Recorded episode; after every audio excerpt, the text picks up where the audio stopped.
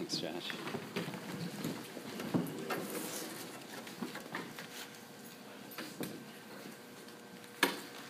Well, it's been an honor to um, dwell on this passage for the past few weeks, and I truly believe that God's done a work in me through my study, through my time with Him, and through the ministry He does through Emmanuel. And I hope that, that God works through, the, through this message in your hearts. I wanted to start today with a couple questions. Have you ever had something happen to you that changed the course of your life? A defining moment, a point in time when you said, I'm not that person anymore. Maybe it was something good that happened, or maybe it was something bad. Sometimes what we consider to be a reference point in our lives ends up not truly being one. In those cases, the occasion and the experience are given more power and credit than their due. And we can get hung up on those moments. One such experience for me was adjusting to a new high school. My parents worked really hard to send me to a good school, but I had a rough time making friends and feeling like I belonged. God showed me years later how that experience was not meant to define me. If those feelings, that memory were unresolved, I would go through life still harboring notions that I just didn't make the cut. There are also positive, nurturing moments and experiences that I've had, and memories that I go back to and gain strength from. And God has taken me back to them in gratefulness. Well, I want to talk to you today about some people who had such a defining moment. For those of you who have been here at Emmanuel for the past few weeks, we've been in a sermon series in the book of Acts. All these sermons are interrelated and really build on each other. If you hadn't had a chance to listen to them, I strongly plug SoundCloud. Um, this morning, we continue that series by following the story of the first Christians as they go about their lives. Last week, we looked at what God was doing in the internal working of the church, working to love her through keeping her pure and nurturing her to be a blessing to the world. This week's passage takes us out again amongst the larger culture and allows us to see the young church in action. Today's passage is actually a sequel to Acts chapter 3 and most of chapter 4, in which, if you remember, Peter and John healed a lame man and then were arrested for it.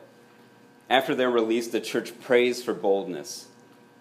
Now, in Acts chapter 5, verses 12 through 16, we see evidence that God had answered that prayer. Not only were Peter and John out being used by the Holy Spirit to bless their neighbors by healing and sharing the good news, but all of the apostles were out. And they were in the same place, Solomon's portico. God was moving through them to perform signs and wonders regularly among the people. There's an interesting side note here. It's also a spoiler alert. This passage ends the same way it begins. Verse 32, verse 42 reads, And every day in the temple, from house to house, they did not cease teaching and preaching that the Christ is Jesus. Luke, the author, uses this as an interesting literary bookend. It shows us that no matter what happened to God's people in the 30 verses between the beginning and end of this passage, the Holy Spirit still continued to work relentlessly through the people of God.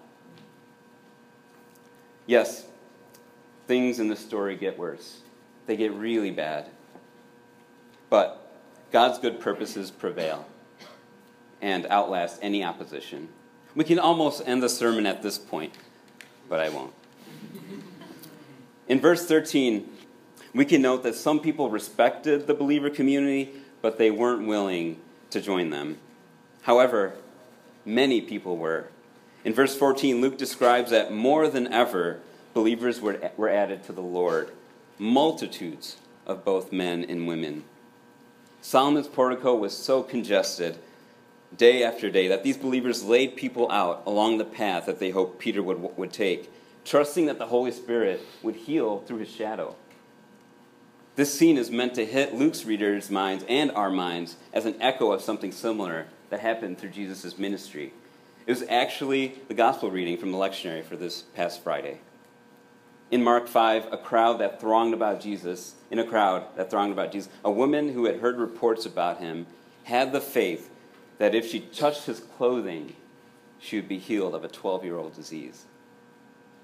Another reason that Luke included this scene was to authenticate the church as a work of God by showing that the church as an entity did things similar to Christ and his pattern of ministry. The early Christians are authenticated as a continuation of Jesus' ministry. Despite all of its growth, this was also a time when the nascent Christian community suffered opposition. In Acts 4, two men, Peter and John, were arrested and harassed by the officials.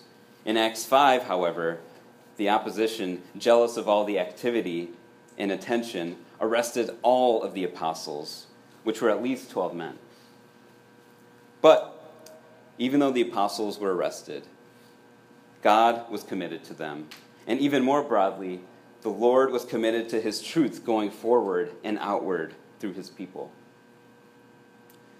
In this passage, an angel sets all of the apostles free and instructs them in verse 20 Go and stand in the temple and speak to the people all the words of this life. That's an interesting way to put it. Go and stand in the temple and speak to the people all the words of this life. What did the angel mean by that? I think that this life is referring to the reality that was ushered in by the resurrection of Jesus Christ. The apostles are continually instructed to return to the temple and proclaim the resurrection of Jesus Christ. By the next morning, after the angel sets them free, the apostles do return to Solomon's portico and preach, and are all arrested again, accused of teaching, quote, in this name. The Sadducees were so repulsed that they didn't even want to say the name. But it isn't just the name that bugged the Sadducees, it is the resurrection that gets under their skin. Peter strikes right at their pulsing nerve in his re- response by first challenging their authority over God's authority when he says in verse 29, we must obey God rather than men. And also, secondly, by challenging that the resurrection of Jesus was in turn authorized by God. He says, The God of our fathers raised Jesus. Though they had killed Jesus by hanging him on a tree, God had raised him and exalted him. But Peter's words to the Sadducees are not to spite them, but rather to offer them what Jesus' resurrection was all about. First, the resurrection was so that Jesus can give repentance and forgiveness to Israel. He stood in the place of the human race at the cross and won that ability. Second, also through the resurrection, God lifted Christ at his right hand as leader and Savior. He was given authority and power to save. Thirdly, the Holy Spirit is given to all who obey God. Sadly, rather than seeing this as an invitation to repentance, forgiveness, and the indwelling of the Holy Spirit, the Sadducees responded in rage, wanting to kill them. Whoa, whoa, whoa. How did the situation escalate so far? Why did the Sadducees become so incensed? And how would the apostles find the courage to continue to preach, knowing they were risking their lives. I think it would be helpful to dive in a little deeper and consider why the apostles were willing to proclaim the resurrection, and to do so with faithful commitment day after day, even in the face of this opposition. First, we can ask what is the resurrection? We can back up and observe that most Jews believe that all of God's chosen people would at some point at the end of history, all be resurrected. But they didn't believe that one person in the middle of history would be resurrected. Next, based on the specific word that is used, it is clear that the resurrection did not mean these things. First, it did not mean a metaphorical or symbolic rebirth, or a spiritual limbo state, or a way of being without a body. It also did not mean that Jesus merely returned to the same identical body that he was in before his death. What the early Christians saw and experienced was Jesus Christ in his renewed body, living after a very real death, a death proved by a spear wound in his side and the blood and water spilling out just before his body was removed from the cross. The apostles felt the weight of being eyewitnesses. And they were bold because they had that defining moment of the resurrection.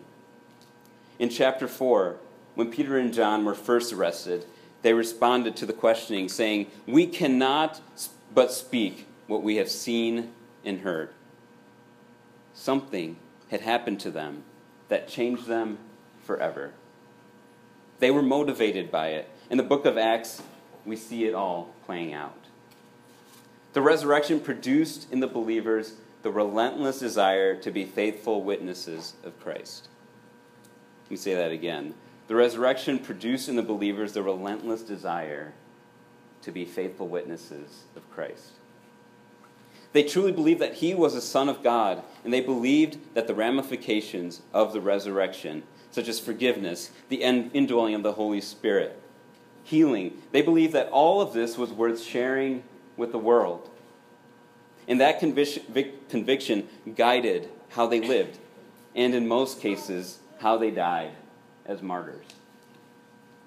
If you think about it, the disciples had the opportunity to make the crucifixion of Jesus their reference point. They had left everything to follow him, and he seemed to be the hope of mankind. He seemed to be the Messiah prophesied to defeat the authorities and free the Jews from Roman occupation. They were finally going to get to live as the apple of God's eye. But then he got killed. But the Messiah isn't supposed to die. At least that was a popular notion and understanding.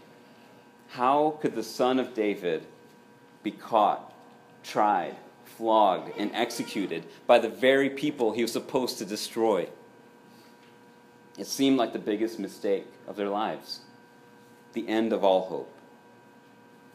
But then, it's just like God to give all the women and men who followed Jesus closely a new, real res- reference point the resurrection. This becomes the first part of the two part origin story of the church. This is when the new world under the reign of the living Christ begins. And Pentecost is where they're equipped to show and tell the world what this kingdom is like. From this, we see that because God rose Jesus from the dead, the church became bold and faithfully committed in their witness of Christ and of the new kingdom he had begun.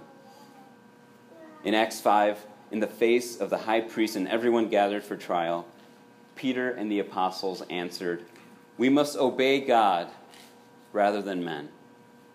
They had to choose between following the one who had the power to reverse the effects of death or the one, ones who missed the whole point.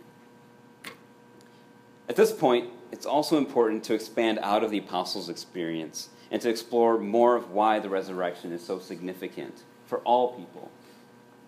To find the answer, we have to leave this city setting with the temple, the court, the streets, the buildings, and travel back to a garden. Gethsemane. What do we remember about it? Jesus sweating blood, asking for a cup to pass, a betrayal through a kiss, an ear being chopped off, being healed. But if we pause and absorb for a moment the critical thing that was happening, we see that Jesus asked for the cup of suffering and death to pass for him from him. Those things that he would soon face at the hands of the Jews and the Romans at the cross before him. God confirmed to Jesus in the garden that it was indeed his will that Jesus endure all that lay before him. And what was the purpose? We see after the cross that the purpose was the resurrection. In that garden, the mission to begin a new world in the context of the old world began. A world that had fallen from God's original intended design would now begin to be restored. And to do so, Jesus had to embrace what the humans he had come in the flesh to save had done to themselves and to all of creation in another garden, Eden. In Eden, as Susan explained last week, Satan alleges that if Adam and Eve made their own choices, instead of living within the boundaries that the Creator God had set, they would not perish. Satan says, You will not surely die.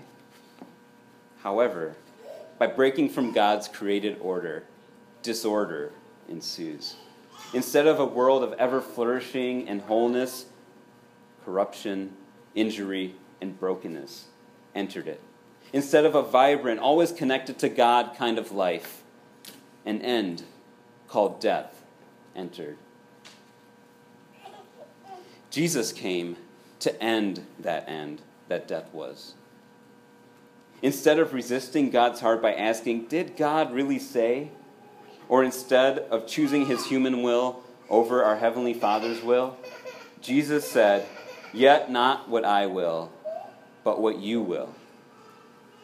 Fast forward to another garden where Jesus was mistaken for the gardener by his first eyewitness after his resurrection, Mary Magdalene, outside of his empty tomb. Here began the renewal that was planned at the point of the fall. He came to defeat death by living after enduring it. At the empty tomb, he began to undo what was done in Eden. He faced the antithesis of creation, death, and willingly endured it without fear and came back in a renewed body. He came to begin the unraveling of death for all. Because Jesus, both Son of God and Son of Man, was resurrected, believers should live according to the new world that was birthed. The four gospel writers believed the Jewish vision of the Messiah, which was that when he appears, he will be king not only of Israel, but of the whole world. And the gospel authors all point to Jesus as the one who fulfilled that prophecy and that calling and role. He was the one who launched God's kingdom on earth as it is in heaven. It's important to note that the resurrection proved that Jesus could and would forgive our sins. Peter mentions this during the trial. Also, because God birthed a new irreversible world through the resurrection of Jesus, the apostles lived and were willing to die for the name of Jesus. They were willing to be dishonored and disgraced just to be connected to this new story. The resurrection of Jesus transformed the leaderless huddle of men and women into a group of protesters against the authorities. Christ's leadership and love was visible through the actions and words of the people he lived in through his Spirit. With this understanding of the resurrection, we can turn back to our story in Acts 5. It helps us grasp how the rest of the passage ends. It helps us grasp here, as the religious authorities are ready to kill the Christians, Gamaliel, who was a teacher of the law, held in honor by all the people, speaks up. Gamaliel argues that two other upstarts floundered and whimpered away in due time. Actually, there were many small movements in, those, in the two centuries surrounding this time that rose up and fell away. It's good to note Gamaliel's wisdom and reasoning. He says, So in this present case, I tell you, keep away from these men and let them alone. For if this plan or this undertaking is of man, it will fail. But if it is of God, you will not be able to overthrow them. You might even be found opposing God. We can see that all of the court had some sense of fear of God because they didn't want to oppose the Lord. So they ended up taking Gamaliel's advice. Somehow they still managed to slip in a beating of the apostles. I don't know how that works in their reasoning, but I wouldn't have done it. This confrontation with the religious authority was an escalation from the first time Peter and John were arrested for the healing of one man. It wasn't as bad as it could have been, but they could have all been slain right there. It is still really bad. Imagine 12 men, their, blacks, their backs split open, bleeding, and their messed up and stained clothing, stinging in the drying blood. Then the priest in verse 20 Luke says, Charge them not to speak in the name of Jesus and let them go. Yay, the apostles were free. No more intense questioning or pummeling by soldiers. But that wasn't the reason the twelve were rejoicing. Verse 41 tells us Then they left the presence of the council, rejoicing that they were counted worthy to suffer dishonor for the name. The name. That name again. The name that they began testifying about immediately. In fact, Luke affirms the last, in the last verse of this passage that it's the name of Jesus that they're willing to live by and die by. And now they had more to add to their testimony of God's deliverance. Luke writes, And every day in the temple and from house to house, they did not cease teaching and preaching that the Christ is Jesus. Imagine that scene with me. These wounded men, blackened eyes, bruises, whip marks, arms in slings, limping, but sharing the life giving story in joy every day, back in the same place they were arrested and also now going house to house. Can you imagine one of those guys in your living room? Uh, here, let me get you something for that. And to be frozen. First aid kit in one hand, ice pack in the other, but your mouth agape at the testimony spilling forth from their mouths. You would either react to them, like the folks at the beginning of this passage, with a respectful distance, or you'd be moved to transformation and faithful witness of that life in you. As we come near the close, I wanted to reflect on something that struck me. One disciple didn't make it to apostleship Judas. Judas committed suicide before the story was over. Why? Well, maybe for many reasons, but one reason could be that he had made the wrong events into reference points for his life his betrayal, and Christ's death. What a shame. Because the betrayal and the cross weren't the end of the story. In a sense, the cross led to the new beginning of the new story that Christ would inaugurate. The other disciples didn't make that mistake. Yes, the cross was devastating, and they huddled in fear and confusion for a time. But God met them in their grief and led each individually and as a group to a new reference point the resurrection. And that reference point led them to be bold and relentless for the man who had defeated death, had survived the cross, and was alive, forgiving sins and bringing life. For the apostles, it may have been a little exciting that an angel set them free from prison. But what really mattered to them was that they were called by God to continue speaking the words of life. Also, to them, being beaten and under the scrutiny of authorities was nothing compared to the resurrection and the joy they had in it. I was also really moved by the fact that some of the priests who had held the apostles in trial actually accepted forgiveness, the forgiveness that the resurrection offered. If you look ahead to Acts chapter 6, verse 7, we read, And the word of God continued to increase and the number of disciples multiplied greatly in Jerusalem, and a great many of the priests became obedient to the faith.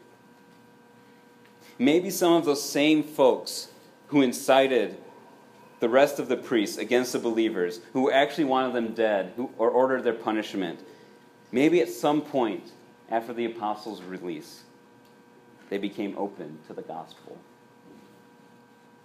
What does this mean for us today?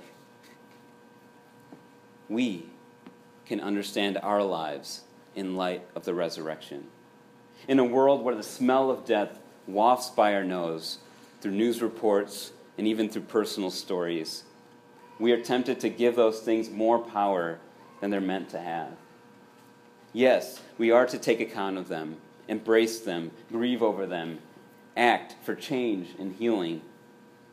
But the response we're to begin with is Christ's resurrection. We are to compare all tragedy and injustice to the risen Christ. N.T. Wright puts it well.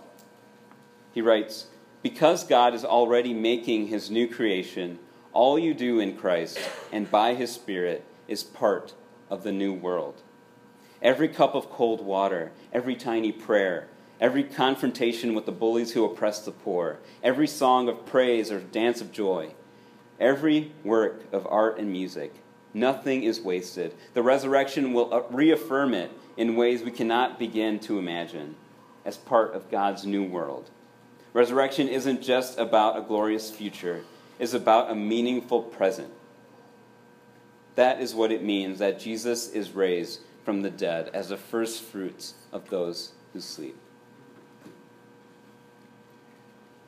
We can also begin today being intentional about heralding the message of this life. Our reference point for our lives is the same as the apostles the resurrection. It has changed everything for us as it did for them. We live by those same words of life, which we declare here every week. Every Sunday during the Eucharist, we say, Christ has died, Christ is risen, Christ will come again. I encourage you to declare this truth to yourself daily, and especially when you face opposition. Don't define yourself by a false reference point. Some of you are. God showed me last week when I was praying with the prayer minister that I was doing that with a painful experience from my past. And He was ready to deal with it then. How about you? I challenge you to ask God to work out the resurrection in all areas of your life. Begin to work it out today even before you leave this context. Work it out through the creed, through the confession, through the Eucharist, through with a prayer minister. My prayer for you is that you don't leave until you allow God to do what He's been meaning to do. The message of the apostles is true. The power of death has been undone. The resurrection still gives the church the power and the joy to relentlessly proclaim and live the gospel in this world, which is being renewed. Christ has died. Christ is risen. Christ will come again. Amen.